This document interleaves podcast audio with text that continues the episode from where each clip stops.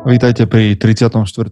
Bratstvo records po mesačnej pauze, ktorú si niektorí z vás všimli a vypisovali mi, kedy už bude Bratstvo records a čo sa deje. Sme tu znova a máme, podľa mňa začína nová sezóna, lebo máme trocha iný formát a možno budete prekvapení alebo nie. Ale dnes je tu so mnou po starom Michal, je tu Michael a máme tu hostia, ale vlastne ktorý aj nie je host, takže servus Rudo, čau. Čaute, čau. Čaute. A za chlapi. No a teraz, že kto je kto, môžete tušiť iba vtedy, ak budete nasledovať niekedy na YouTube, lebo tam ideme live väčšinou. Čo inak dnes mi chlapi robí troška problém, lebo neviem, či nebudem potrebovať na vecko. A to sa normálne dá spraviť, lebo keď nahrávaš podcast, tak ideš na vecko, zastavíš a strihneš, ale keď si live, tak odídem a budete pokračovať. No, to len aby ste vedeli a boli pripravení. A, dobre, pánové. A, Rudo, vítaj medzi nami. Rudo, ak ste tu úplne noví, a musíte tu byť fakt, že noví, ak neviete, kto je Rudo, ale Rudo, prosím pekne, je chlap, ktorý je v tvrdom jadre Mužom SK. Okrem iného je ten, ktorý robí Lídrom podcast, čo je úplne že špecifický podcast na slovenskom trhu a okrem toho je všetko možné ďalšie. Šéf v práci, šéf doma, alebo jak to máš? Servus. Hlavne doma. Kde si šéf viacej doma, či v robote? Že doma som hlavne asi otec doma. To je asi lepšia funkcia podľa mňa. To je vážnejšia vec. Dobre, to je podľa mňa super odpoveď. Pánové, vy ste kde šéfovia? Máte to tiež tak rozdelené, že otec doma má byť šéf, alebo nie? Ja som teraz šéf, ťažko povedať, keďže doma mám aj prácu. Ja, vidíš. Tak kde som teraz šéf? No ja si určite myslím, že ja som šéf všade, aj doma, aj v práci. No len či si to myslia aj ostatní. To je taká situácia, že vlastne ženy nám dovolia si myslieť, že sme šéfovia. Hej. Asi, no, tak.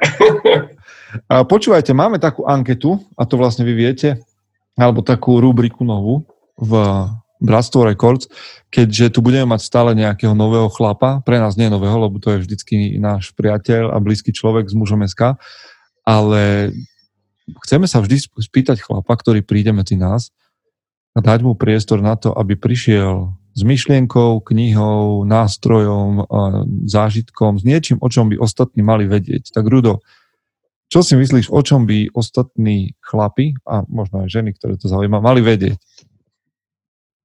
To je otázka, čo? Hej, tak ja už som mal chvíľu nad tým čas rozmýšľať jeden deň, či koľko si mi dal, ale som vyhrabal teraz ešte tesne takú vec zo šuflíka. Takedy, keď som mal pracovňu, teraz je to detská izba mojej dcery, ktorú si teda nejako takto uzurpovala. K šéfovaniu doma. Toľko, hej. A inak by som povedal, že áno, že som hlava rodiny a tak ďalej. Ja mám takého kamaráta, ktorý ma za to kameňuje, tak som nechcel povedať, že áno, ja som tu hlava, ja to tu vediem, ale dobre, zostaňme pri tom, že som otec.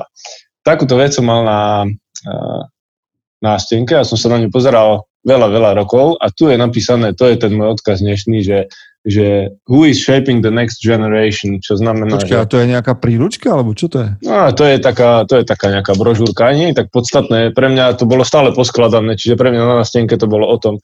Bola to nejaká organizácia, ktorá pracovala s mladými a snažila sa ovplyvniť nejakým spôsobom viesť. Hej, a ja som mal túto otázku, okrem iného tu mám takýto vyblednutý snímok, keď som si mal ísť dať okuliare z roku 2011, takže je to skoro 10-ročná vec. Medzi tým som si okuliare už vybavil.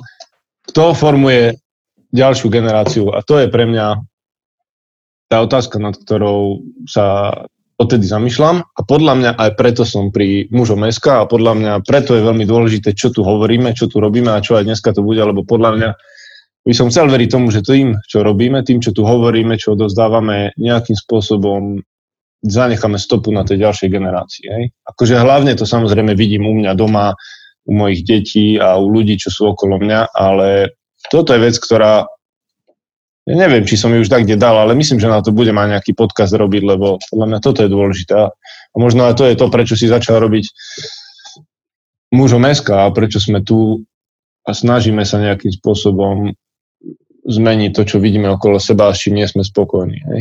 Takže toto, hej. No a k tomu mi napadla taká, tá prvá vec, ktorá mi napadla, bola vtipná, ale potom som to pretavil do takého hodnotnejšieho, bola, že či po 3 rokoch, či koľko ja som tu, som sa už dopracoval k nejakému starter packu mužom. Že muž starter pack, viete, ak sú tie obrázky. No. Čo by už ste videli také, no bola by tam iste, keby to mala byť tá vtipná verzia, bola by to nejaká brada, tá drevorúbačka košela, nožík, rybička. To mám. Nožík máš, čo ešte potom? Niečo hipsterské, no proste celé zlé, hej. Tak, také niečo není podľa mňa, hej. A mne napadlo, že to, čo by malo charakterizovať akože toho muža, by malo byť to, že ovplyvňuje, keď už možno ja som nedostal úplne to, čo by som si predstavoval od otca, tak môže mať podobne, hej. Takže ani nie tak ten starter pak, ja neviem, možno, že ho postupne sformujeme, možno, že vymyslíme na to nejaký článok, podcast alebo niečo, ale to by bolo skorej v tej vtipnej rovine, hej. Takže zostaňme pri tom, že kto formuje ďalšiu generáciu, aby som bol rád, keby sme to boli my. A inakšie, toto je, že ja som to mal, a mám to stále napísané na skle v posilovni, že všetky hodnoty, ktoré považujeme dnes za štandardné, sú jednu generáciu od vymiznutia. Mm. Lebo to je presne to, že v momente, keď ty neodovzdáš hodnoty, ktoré považuješ za dôležité, tak oni zmiznú. Hej, o generáciu tu nebudú. Za veci, ktoré my považujeme za úplne normálne, tu vôbec nemusia byť. Dobre, vďaka, Rudo, však to je celkom zaujímavý štart, že kto teda formuje našu teda ďalšiu generáciu. Som zvedavý, že čo týmto podcastom spôsobíme my, týmto konkrétnym dielom. A ja sa vás, chlapi, chcem opýtať. Prvá otázka bude moja a potom už prejdeme k otázkam od chlapov zo skupiny a možno aj nejakým, ktoré prídu cez YouTube live, že my všetci sme lídri klanov v bratstve. Ak netušíte, čo je bratstvo, tak bežte sa pozrieť na náš web Mužom SK a tam nájdete takú kolónku, že bratstvo. Vy všetci vediete nejaké grupy mužov v bratstve, kde máme program, kde máme témy a podobne. A teraz sa vás chcem spýtať, že čo si myslíte, čo by mohol čakať chlap, ktorý príde do bratstva, že sa s ním udeje za rok, keď tam bude patriť? Toto je to inak, čo som chcel povedať, keď rovno do toho skočím ja, že keby som mal sformovať nejaký starter pack, tak podľa mňa by tam bolo presne tých 12 či 13 tém, čo sme sformulovali. Lenže my sme si mysleli, že to zmákneš za 12 stretnutí, 12 hodín, 12 neviem koľko, ale pravda je taká, že my sme to napraskali do 1 roka. A po roku by sme možno povedali, tu máš starter pack a teraz choď. Hej? Takže asi hoci ktorú z tých tém, čo sme tam dali, keby sme vypichli, tak by sa zlepšil, ja neviem, vyberte vy niečo, čo ste mali posledné. No ale ktorá je za teba taká téma, že ti najviac rezonuje, alebo že ťa najviac posunula ako lídra? Tak mal by som povedať toto, že určite, že vedenie, lebo prečo robím ten podcast, lebo vidím proste, že muži sú lekváre namiesto toho, aby viedli a zobrali zodpovednosť. Proste ja maslo, lekvár a iné mi pri mnohých nenapadá a nie som ja proste tým stelesnením toho, že hurá, tu proste nejaký hrdina, ale to sú to, chcem parafrazovať slova mojej manželky, čo často, keď sa pozerá okolo, a prečo tieto kočky nemajú muža? A prečo tí chlapi sú sami? No lebo sú lekváre proste. Hej. Čiže viesť by za mňa bolo, že by muž proste prevzal nejakým spôsobom iniciatívu, vedenie, zodpovednosť. Tieto veci, keby tí chlapi v bratstve dostali, tak po roku slobodne nech idú a budú robiť dobrú vec. Dobre, chlapi, za vás, čo je to, čo by chlap mal čakať, že sa s ním stane po roku v bratstve? Mňa napadla taká prvá vec, naučiť sa lepšie pracovať s emóciami, lebo mám pocit, že chlapi moc odsudzujú emócie a pretože nevedia, ako s nimi pracovať.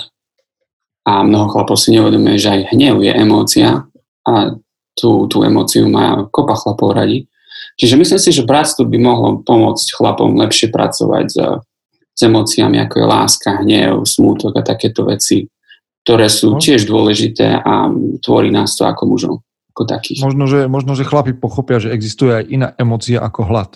Lebo ja hlad považujem za emóciu, alebo za matku všetkých emócií, lebo z toho vychádza, vieš. Proste si hladný, tak už tam je hnev, frustrácia, agresivita.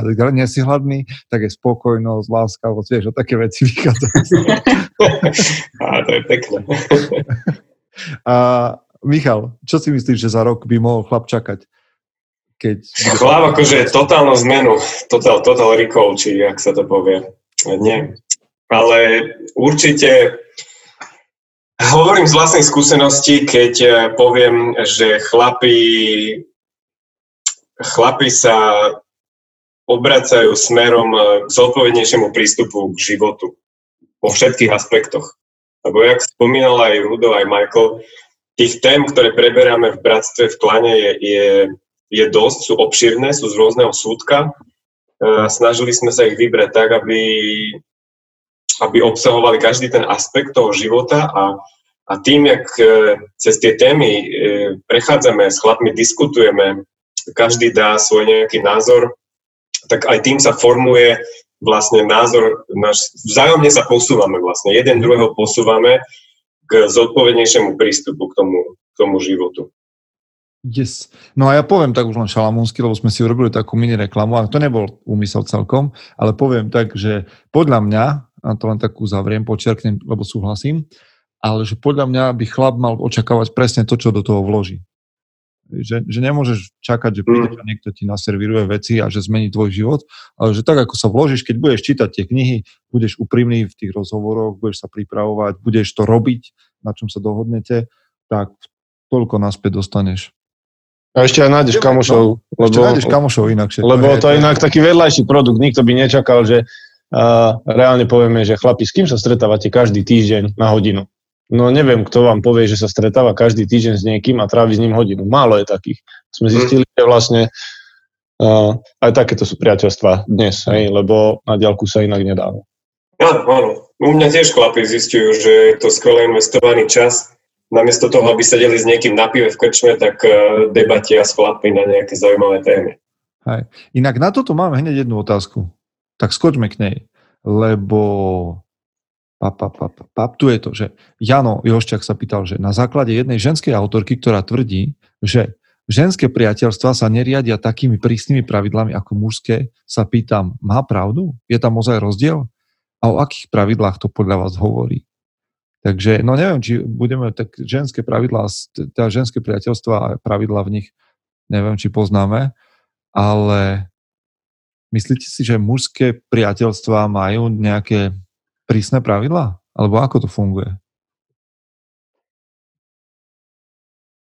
Máme také, vieš, že to ide skôr o to, že či poznáte niečo, čo je také, že nepísané. Nepokradneš. to je, hej, ale nepokradneš frajerku, asi to je podľa mňa jedna. Máte pocit, že mužské a ženské priateľstvá sa líšia?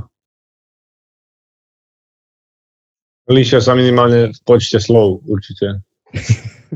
Dobre, to je pravda.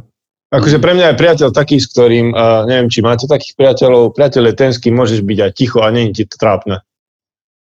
To je, sedíš pri ňom a ak si s niekým a je ti to trápne, tak zistíš, že ešte asi nie ste dosť dobrí kamoši.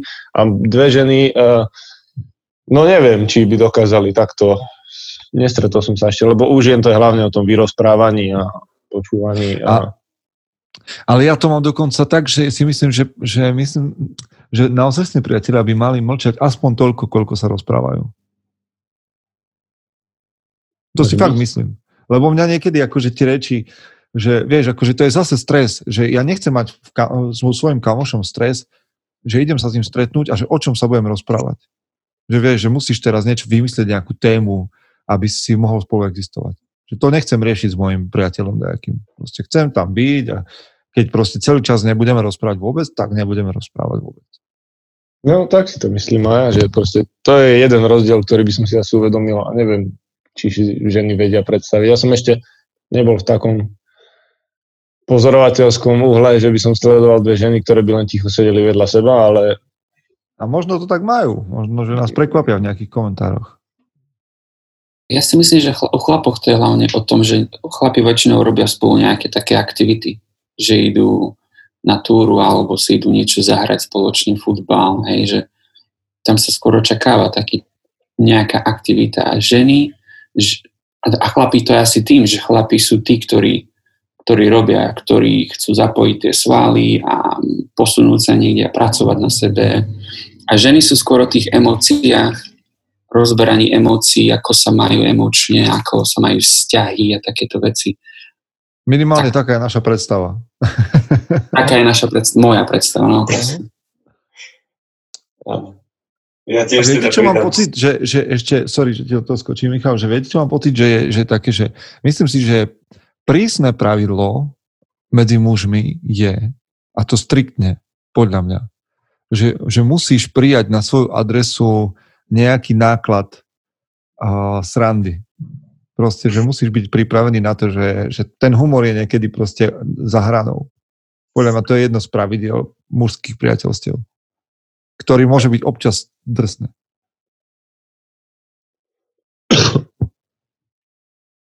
Michal, si išiel dačo, teda.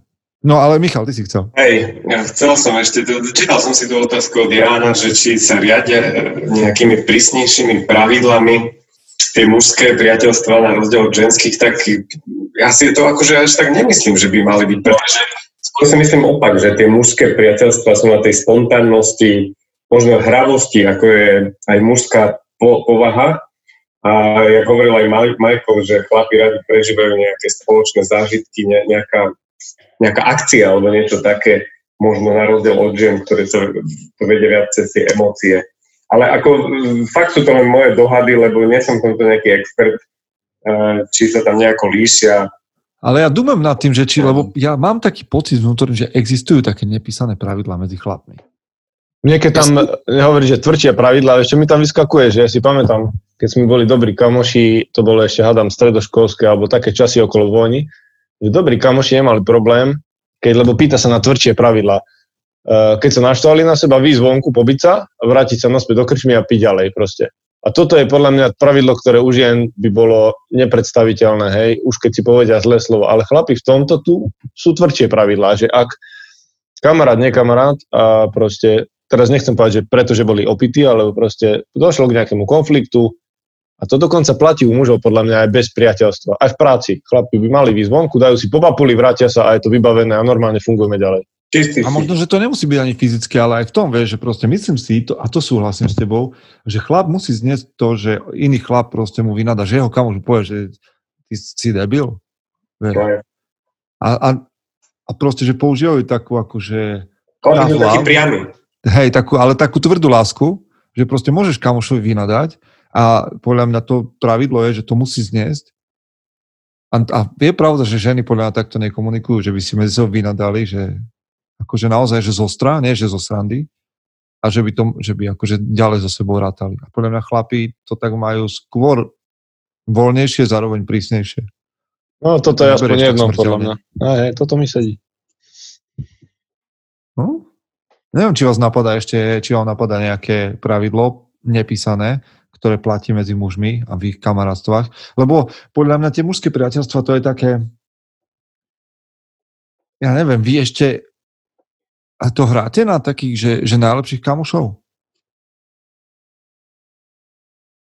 No nehráme, to fungujeme tak.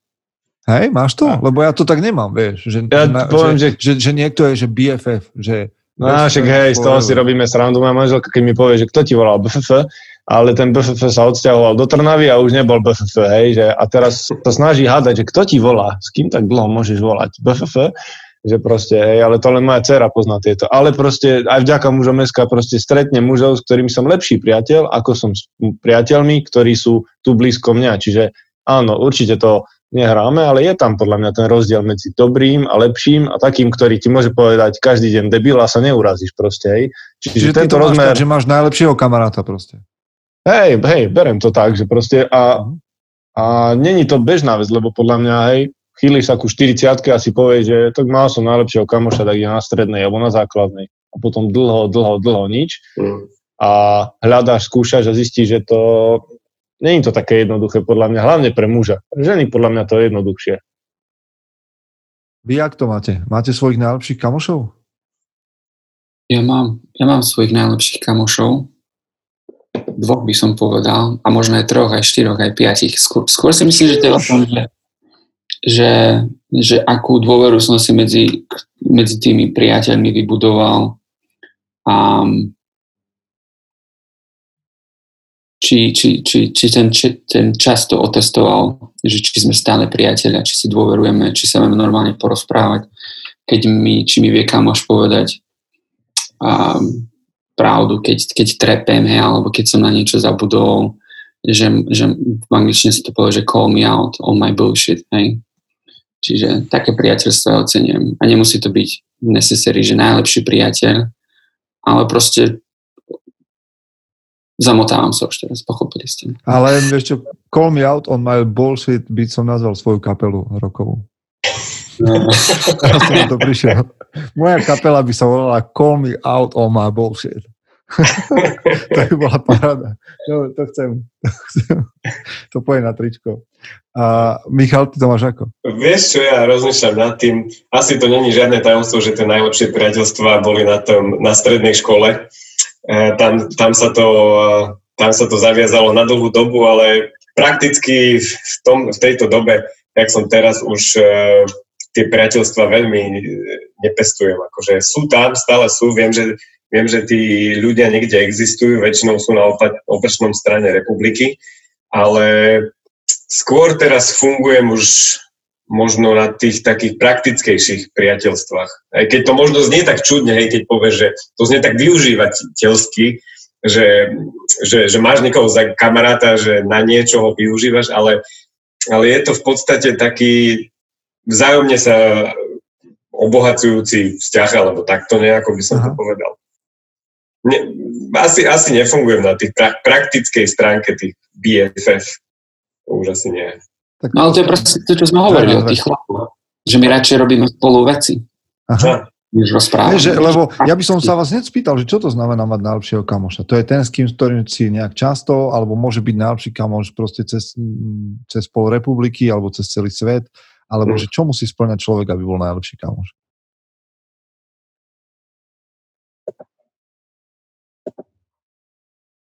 Musí to tam tak sadnúť, vieš, že proste to, jak to mám že povedať? To je, čo to je? Soulmate? Hej, taká kniha je dokonca, neviem, či ju tu tak nemám, že soulmate, hej, že presne, a to nevieš, môžeš stretnúť 10 a spraviť výberové konanie a dať im dotazníky a niečo a proste to nesadne, hej, a potom stretneš jedného a proste za mesiac ti povie debil a je to v pohode, hej, že zistíš, že proste. A to by mohlo byť poznávacie znamenie, že vždycky po mesiaci necháš toho chlapa povedať ti, že si debil a budíš, ak to budeš cítiť. OK, toto sedí, to je OK, tento má šancu. Jednoduché, to je taká jednoduchá praktická rada. A muži to musia. Ja už nevieš čo. Okay. Dobre, poďme ďalej, teraz vám dám také, že random otázky, lebo tu nám nasadzal nám Roman Zaďko, také, že čak môžeme ísť také kolečko rýchlych otázok a možno aj dlhších, že čo si myslí, Roman sa teda pýta, čo si myslíte o tom, keď muž začne baliť ženu, ktorá je už vo vzťahu, nie je zasnúbená a nie je vydatá, ale proste s niekým chodí? Tak čo si, ja neviem, ja by som sa spýtal, čo to je za chlapa toho druhého. OK, čiže si nemyslíš nič pozitívne, ale v tom prípade. Nie, neviem, no, že čo tú ženu láka ísť do vzťahu s nejakým iným chlapom. Uh-huh. To musí byť nejaký veľmi kvalitný chlap. Ale nie, kašlite na ženu. Len, že čo si myslíte, je to OK, alebo to nie je OK, keď chlap začne baliť ženu, ktorá s niekým chodí?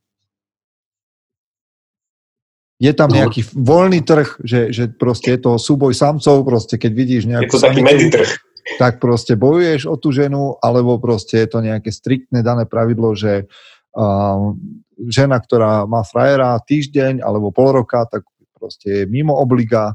Jak to máte? Tak ako ja si myslím, že to by sa nemalo, hej, ale tak chlapi skúsia a vtedy by sa mal ten druhý chlap ozvať, hej? Čiže vyznávaš voľný trh. Je.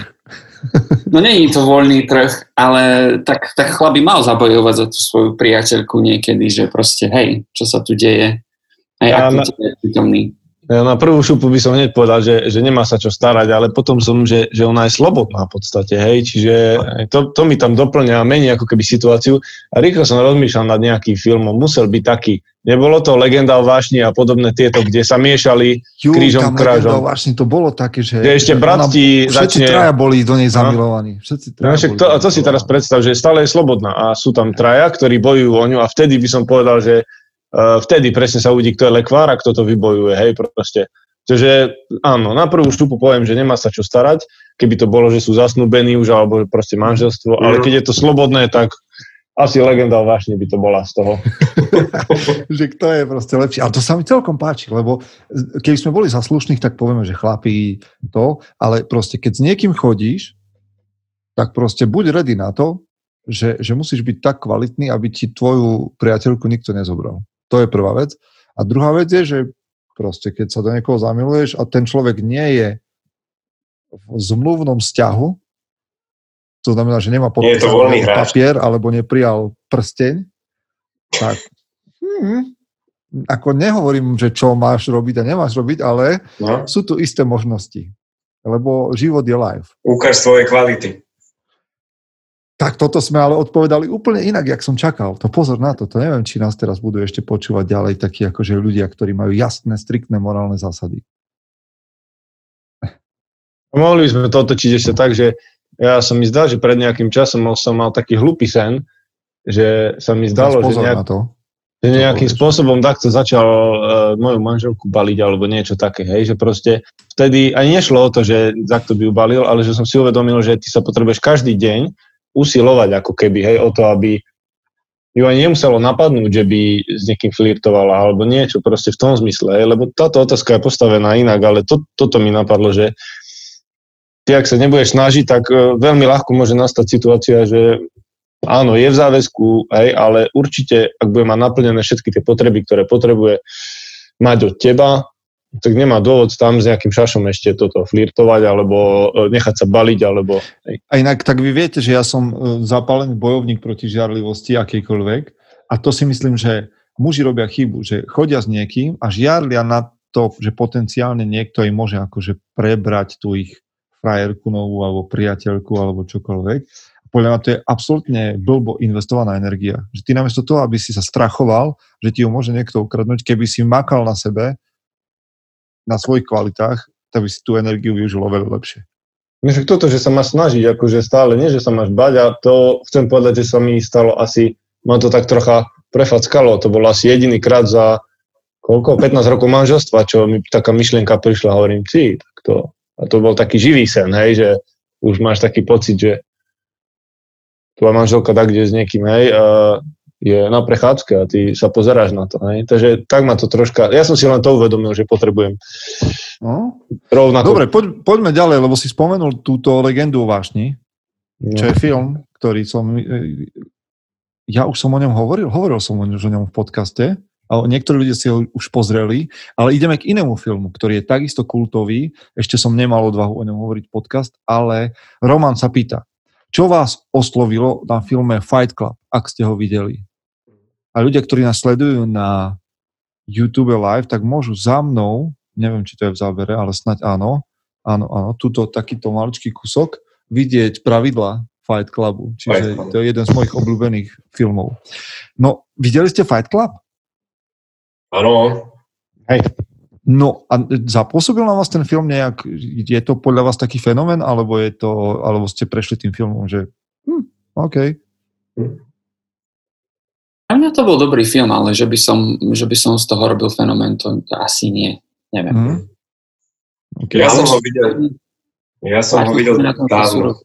Počkaj, prejdeme taký kolečko a potom sa dostaneme k tomu, k myšlienkam nejakým. Čiže Michal, ty si to videl?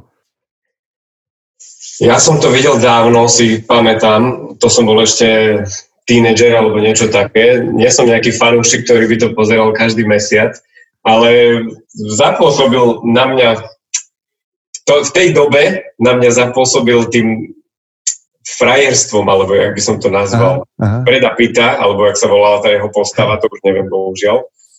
Ale to, jak zvolil taký ten antisystém, alebo niečo také, ale v takomto v frajerskom slova zmysle, že nie na hulváta, ale tak, že vedel, ako sa kľúčkuje v tom systéme. Myslím, že to tak nejako bolo. OK. Pre mňa to bolo, neviem, pár rokov dozadu som si to pozrel a v podstate sa mi páčilo toto, čo som hovoril na začiatku, že chlapi vedia ísť zvonku a dať si do držky. Akože to není prakticky, to sa nestáva, to dneska není prax a neviem, či mne sa to niekedy stane, hej, a zase by sa divili, keby som prišiel dobitý na druhý deň do práce a vysmiatý.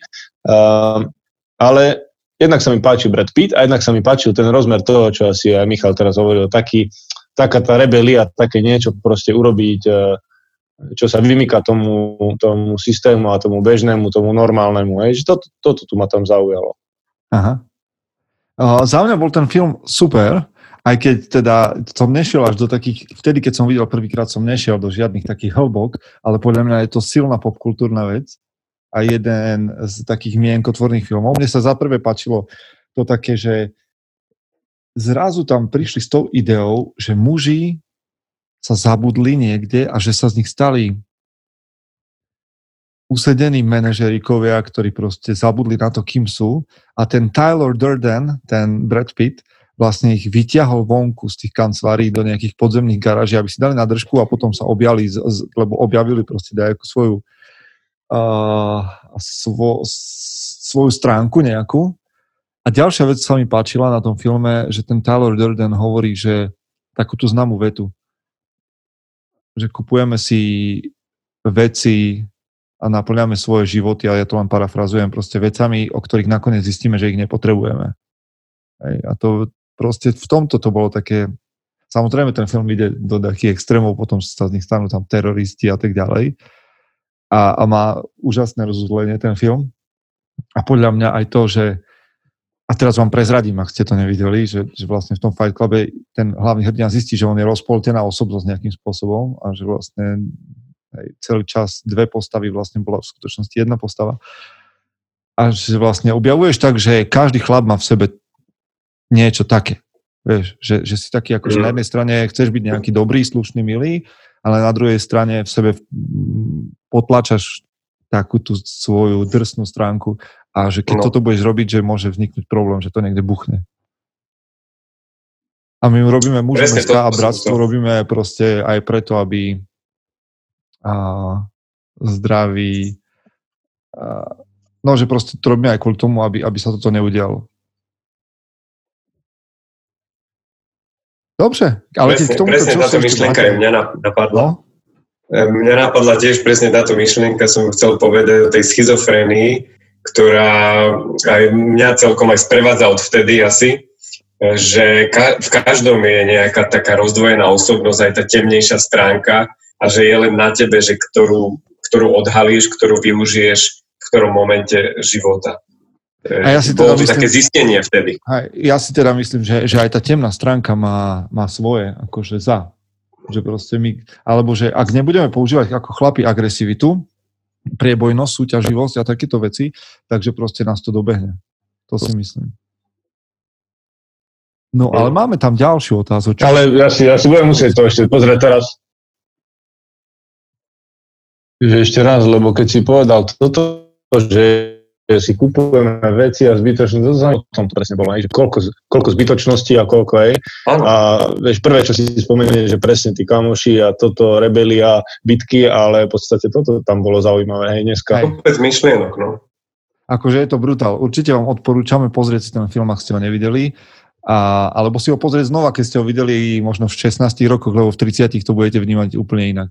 A pozdravuje nás na YouTube Martin, Michal. A my ho poznáme z uzavretého fóra Mužom SK, takže to pozdravujeme aj my naspäť. A dobre, mám pre vás ďalšiu otázku. Ďalšia otázka znie, a to je trošku taká zvláštna, ale však čo by sme ju nedali, a pýta sa ju tiež Roman, že aký politický režim je podľa vás najlepší? No tak poďte. Tá demokracia, ne? Tak to rád demokracia. Tak je veľa ľudí, ktorí by povedali... Západného typu. Demokracia. Čo? Počkaj, teraz ťa Michael vyplotí zvuk. Čo si povedal? Komunizmus, či čo? No veľa starších mužov by sa ozvalo, že im chýba ten socializmus alebo komunizmus, čo sme tu vtedy mali. No socializmus s ľudskou tvárou sme tu mali. Mm-hmm. Ale akože demokracia pre mňa tiež. Demokracia s takým... Kapitalizmus nie je teda politický systém, ale keď to zmiešaš s tou demokraciou, tak si myslím, že to môže fungovať celkom dobre. Tak z Ameriky prišiel takýto pohľad. Teraz za chvíľku máte voľby, tak uvidíme, čo tam budete. Ja si myslím... že Michael aj celkom dobre povedal, že komunizmus, neviem, či zo srandy to bolo, asi aj. Ale niekde som čítal minule, že s tým komunizmom by sme nemali nad ním hľadať až takú palicu, paradoxne, len problém komunizmu je to, že sa to nedá uviesť do praxe. Že tá prax nefunguje, ako keby. Že tie myšlienky toho sú fakt... Tá podstata, čo napísali ešte Engels a Marx, sú veľmi také, že praktické, ale veľmi teoretické, že v praxi to proste nefunguje, čo sme mali možnosť aj vidieť. Čiže bohužiaľ asi ten najlepší režim, aj keď nebude najlepší, v tom pravom slova zmysle bude tá demokracia. No, komunizmus zatiaľ vychádza tak, že keby si ty chcel aspoň niektoré tie vznešené myšlienky, čo tam sú, naplniť, tak musíš ľudí zbaviť slobody a nakoniec v praxi nahnať ich do gulagov a oplotiť a potom to aspoň tak potemkinovsky bude fungovať, aspoň teda, že na oko. A Rudo, za teba je ktorý systém najlepší politicky? No tak tu by malo zaznieť isté, že proste demokracia je, že jasné, ale za mňa by to mal byť taký systém demokracia, nie s ľudskou tvárou, ale s tými, ktorí to vedú, aby boli charaktery, lebo akýkoľvek systém bude a budú tam nejaké bezcharakterné postavy, tak sme skončili proste. Ja neviem, aký ešte by sme tu chceli menovať, ale ak tam nebudú ľudia, ktorí majú hodnoty a charakter, tak sme skončili. Ale jednu vec ste mi tu pripomenuli, že ja som pred pár týždňami spravil tú chybu, že som hodil do tej našej uzavretej skupiny ten komunistické desatoro. Hej, to bolo v takom... A som tam našiel. Preukaze. Tú príručku nejakú. To bolo v preukaze nejakom vytlačené, že... Áno, preukaz to bol nejaký proste. Hej. Stranický. No, tak, lebo ten dom, všetko super, lebo ten dom, čo rozoberám 60. 70. roky pod strechou v Sene, proste tieto myšlienky, hovorím ty, tak to dneska, keby niekto kreatívny formuloval, napríklad Peťo, keby si chcel myšlienky nejaké priniesť, nové hnutia, tak úplne skvele vygenerované. Jasné, že nemalo to nič s reálnym životom, ale tá myšlienka bola len tá, že akí boli vtedy proste tvoriví ľudia, ako dokázali zmanipulovať a predať ušľachtilé myšlienky, ktoré ale nikto nežil, hej. Čiže fakt toto, čo tu zaznelo, že veľmi pekne to znelo, veľmi pekne to bolo napísané, niektoré tam boli možno, že troška za hlavu pritiahnuté veci, ale nikdy sa to nežilo a tým pádom to bolo nereálne. No a ja teraz budem, lebo mne sa páčilo, čo si povedal, že keď bol socializmus s ľudskou tvárou, tak ty by si mohol, že demokracia s charakterom. S charakterom tvárou. To ešte tu nebolo. Ale viete čo, ja mám celkom iné, ja nepoviem demokraciu, lebo mne sa páči,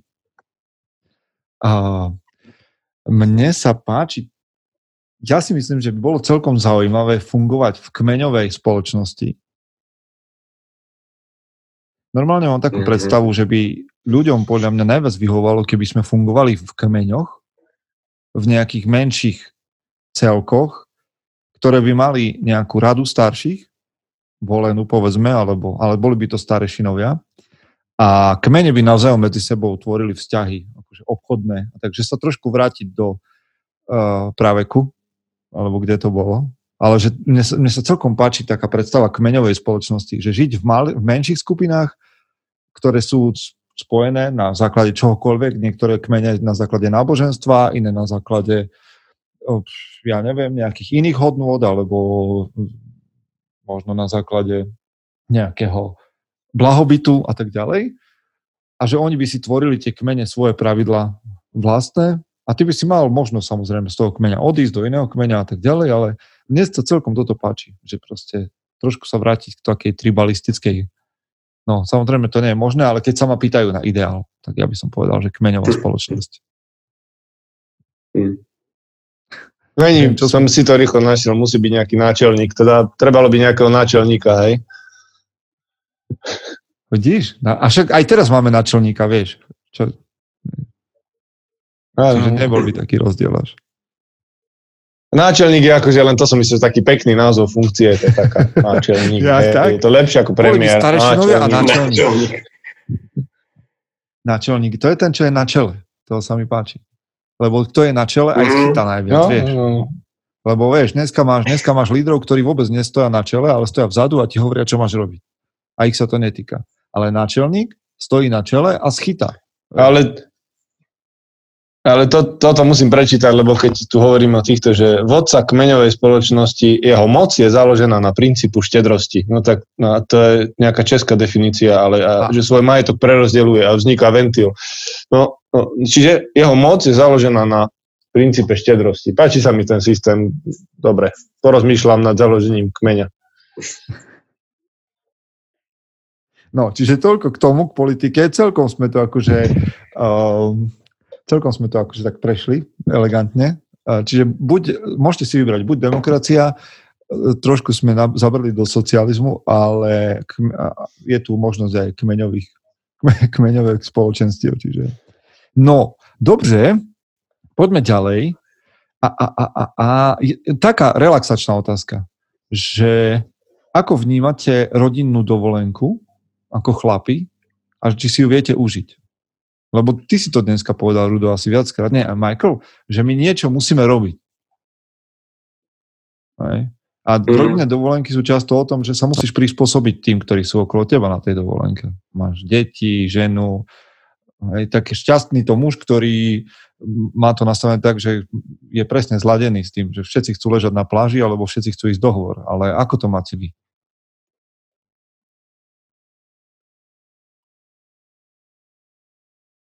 Tak ja sa k tomu nevyjadrím, keďže rodinu nemám, takže môžete ísť ďalší. No dobre, ale vieš, tak akože tvoja predstava, nie, ty začni práve, že Michael, tvoja predstava rodinnej dovolenky, no, tvojej rodiny je? No je teraz nejaký ideál, presne, aké to bude a potom zistíš realitu. No ako, ja som tiež taký, že keď ja idem na dovolenku, tak ja chcem robiť kopu veci, hej. Čiže ja chcem ísť na nejaké túry, pozrieť nejaké pamiatky, ísť sa naučiť surfovať, aj takéto, no podľa toho, že čo ponúka tá destinácia. A nechcem len, akože na pláži budem ležať možno hodinu, dve, ale zvyšok ja chcem vidieť, chcem behať, hýbať sa. No len viem, už vidím, ako kývete všetci hlavou, že no, good luck s 3 deťmi a so ženou, keď sa ich snažíš donútiť ísť na nejakú túru a všetkých ich niekde hľadať. Takže neviem, no. Chcel by som, aby vždy tam bola nejaká aktivita na tých dovolenkách. Tak to zakončím. Píše tu jedna slečna, že sa ti postará o dovolenku, Majko. Čiže potom ti môžem dať kontakt. Kebyže. Je to tak, no? Wow. Live prenos masovej kvality. Máme zoznamku túto.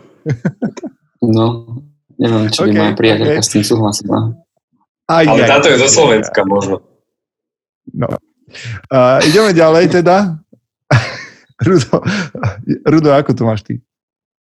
Ja už nemám už také naivné predstavy, že tá moja ideálna dovolenka bude asi, keď budem len ja s manželkou a deti budú veľké a zoberiem motorku a pôjdem cez Ameriku alebo niečo, ale teraz moja predstava bola ísť tak je do hôr, chodiť po kopcoch, po horách, na nejakej chalupe, zašitý, čítať si knihu.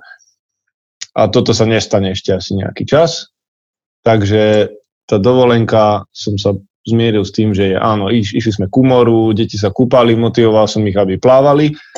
Prečítal som jednu knihu aspoň, ale to podstatné, čo ma tešilo, čo som či si užívam a či oddychujem, je to, že som bol lovec krabov a vtedy som sa cítil, že som muž, lebo deti chceli krabov, tak ja som celé dni lovil krabov proste, hej, a ja som mal svoj zážitok potápania, naháňania a lovenia a čiže tak, hej, že som si to užil. OK, čiže lovenie krabov, paráda, akčná dovolenka. A Michal, ty to máš ako? Tak akože, čo si budeme klamať, akože pre mňa by bola určite rodinná dovolenka najlepšia v zmysle, že deti a žena robia niečo iné a ja si robím svoje, ale tak podobne ako socializmom je tá prax. Rodina, no, ale tá prax je asi nejaká iná, takže musel som sa ja prejsť tým, aby som sa nastavil na to, že najlepšia rodinná dovolenka je, keď robíme niečo spoločné a páči sa to všetkým. Takže taký nejaký kompromis. A snažím sa to praktizovať aj teraz na tých dovolenkách, že už som proste dal nabok tie svoje potreby, ktoré musia byť na 100% naplnené, aby som si užil tú dovolenku a viac sa snažím hľadať niečo, čo nás spája a robiť tie aktivity nejako spoločne v tom duchu. A to mi vlastne potom pomôže, aby som si na tej dovolenke aj oddychol, lebo zbytočne budem bojovať proti systému, keď to asi aj tak nemá zmysel. OK. Ja to mám nejak tak podobne. Akože ja sa učím na dovolenke nerobiť to, čo by som chcel. A ja teda neveľmi chodím na dovolenky. To je asi ďalšia vec. Čiže neviem, či sa k tomu viem dať vyjadriť zásadne. Akože je to také, no neviem, či to je o kompromisoch. Asi je to o tom, že jak proste tá rodina nejak spolu zreje, dospieva a sa to mení snať. Ale nemám teraz ja z toho nejaké také. Sú to pekné časy, OK. Vedia to byť pekné chvíľky, ale že by som teraz chcel mesačnú dovolenku rodinu, to asi nie. Tak to znie teraz veľmi antirodine, ale zase sme sa tak rozdelili, že OK, že sú chlapi, ktorí tak a sú chlapi, ktorí tak. Posledná vec, posledný okruh otázky. No počúvajte, Andrej Šramko píše, že ahojte, sledujem Mužom SK už pár rokov a často mám vnútornú polemiku s vami, ďakujem vám za to, čo je super, ne? Že ľudia vlastne, my sme tu štyria teraz, ale v skutočnosti s nami debatuje oveľa viac chlapov a oveľa viac žien si sa chytá za hlavu. Nutí ma to zamýšľať sa. V poslednej dobe rozmýšľam nad tým, ako vyzerajú ako vyzerajú naše denné plány a ako striktne sa ich držíte. Kedy ste ochotní niečo operatívne zmeniť, vybočiť z plánu? Niekedy mi taká túžba po dokonalosti, ktorá sa tu často vyzdvihuje, prípada, ako by išla v úvodzovkách až cez mŕtvoly. Ako zabrániť tomu, aby napríklad čas s manželkou, deťmi, oddych neboli iba položkou v mojom to-do liste? Kedy je vzťah viac ako výkon? A ja poviem len ten záver, lebo toto ma začína iritovať, že akože ten vzťah a to, že mám niečo napísané v diári, to nejde dokopy. Že proste keď ti na niečom záleží, tak si to nesmieš naplánovať, že to budeš robiť pravidelne každý týždeň, lebo čo? Tomu ja nerozumiem. Že prečo sa tieto dve veci vylúčujú?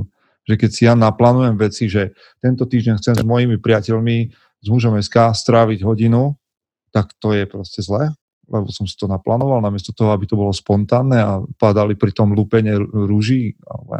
Proste mne toto nejde do hlavy, že prečo si muž nemôže plánovať svoje vzťahy a to, že investuje do nich čas. Veď to nie je len položka na to-do liste, všetky položky, ktoré sa dostanú na môj to-do list, a to je jedno, či je napísaný, alebo ho mám v hlave, musia mať sakra vážnu váhu, aby sa tam dostali. Tam sa nedostane len tak hocičo. Čiže to je podľa mňa hodnota toho. No, ale to sa len ja tak rozvášním stále pri tej téme. No, poďte vy, ako tvoríte denné plány, jak sa ich držíte, kedy od nich ustupujete?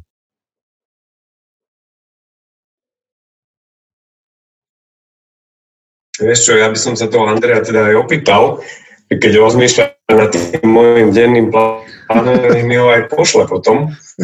Ja si ho teda... aj keď som si ho pozrel. Lebo... Si Andrej, s teba robíme prdel, ale mal by si rozmýšľať nad svojim denným plánom, nie nad našimi plánmi, lebo ťa to zamestnalo. Hej, nie, ale ja som to chcel takto ilustračne povedať, že ja to nie je to podľa mňa až také striktné, ako to Andrej píše, akože že plán, ja som skôr nejaké denné plány pretvoril na nejakú filozofiu alebo niečo také, aby som sa nemusel úplne odpíchať od nejakého to-do listu, ale dostal to akoby pod kožu, že mal určité veci, ktorým chcem venovať čas, tým sa venujem a viac to tak zautomatizovať. Aby to išlo samo aj možno aj v rámci disciplíny. Ale určite si nemyslím, že tu forsirujeme niečo také, akože ísť cez mŕtvoly. Myslím, že toto až tak u nás nenájde. Ani nemyslím si, že ten plán je niečo, čo sa musíme rigidne držať.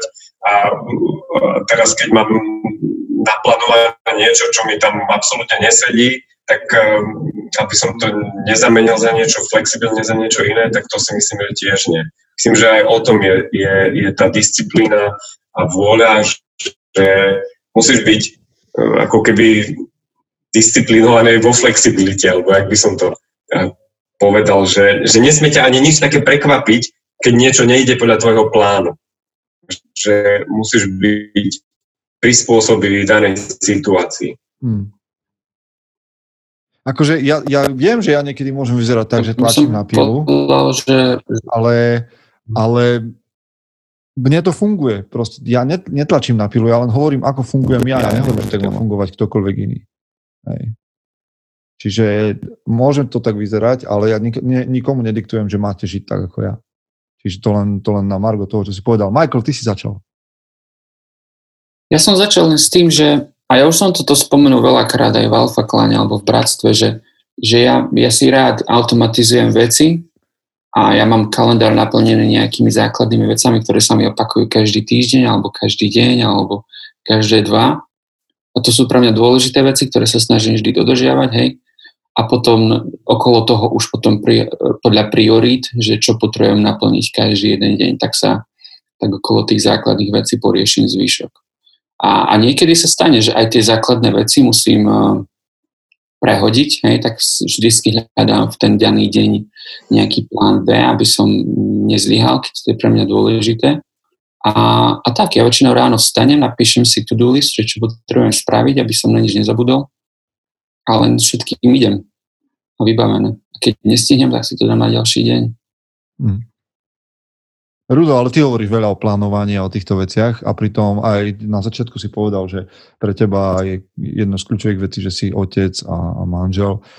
Čiže jak toto ide dokopy? Zasveď nás, majster. Ja som rád, že sa to spýtal, lebo ono to budí taký dojem, proste si v skupine, počúvaš podcasty a tak ďalej a môže to aj tu Andreas budí taký dojem, že to je všetko dokonalý svet, tak jak na Instagrame alebo niekde, ale ono to tak není, hej, a my muži máme proste takú tendenciu, to vidno často v komentároch alebo v príspevkoch si porovnávať, kto ďalej dočúra v tom, že proste kto koľko tam má nabité, kto koľko zvládol, hej, a proste je to tak, hej, ja si to uvedomujem, hej, že mám z toho ako dobrý pocit, že som dobre odviedol ten deň, keď bol plný, bol hodnotný, ale Andrej nemusí sa bať, lebo je to o tom, že je tam stále. Ja napríklad som aj v Time Management podcaste spomenul, že 20% si tam nechám buffer a to je také číselné zase, ale proste je tam vždy priestor na to, že spontánne zmením veci. Proste poviem manželke, ona vie, že toto som chcel urobiť a poviem, vieš čo, kašľam teraz na to, poďme teraz urobiť niečo iné, hej?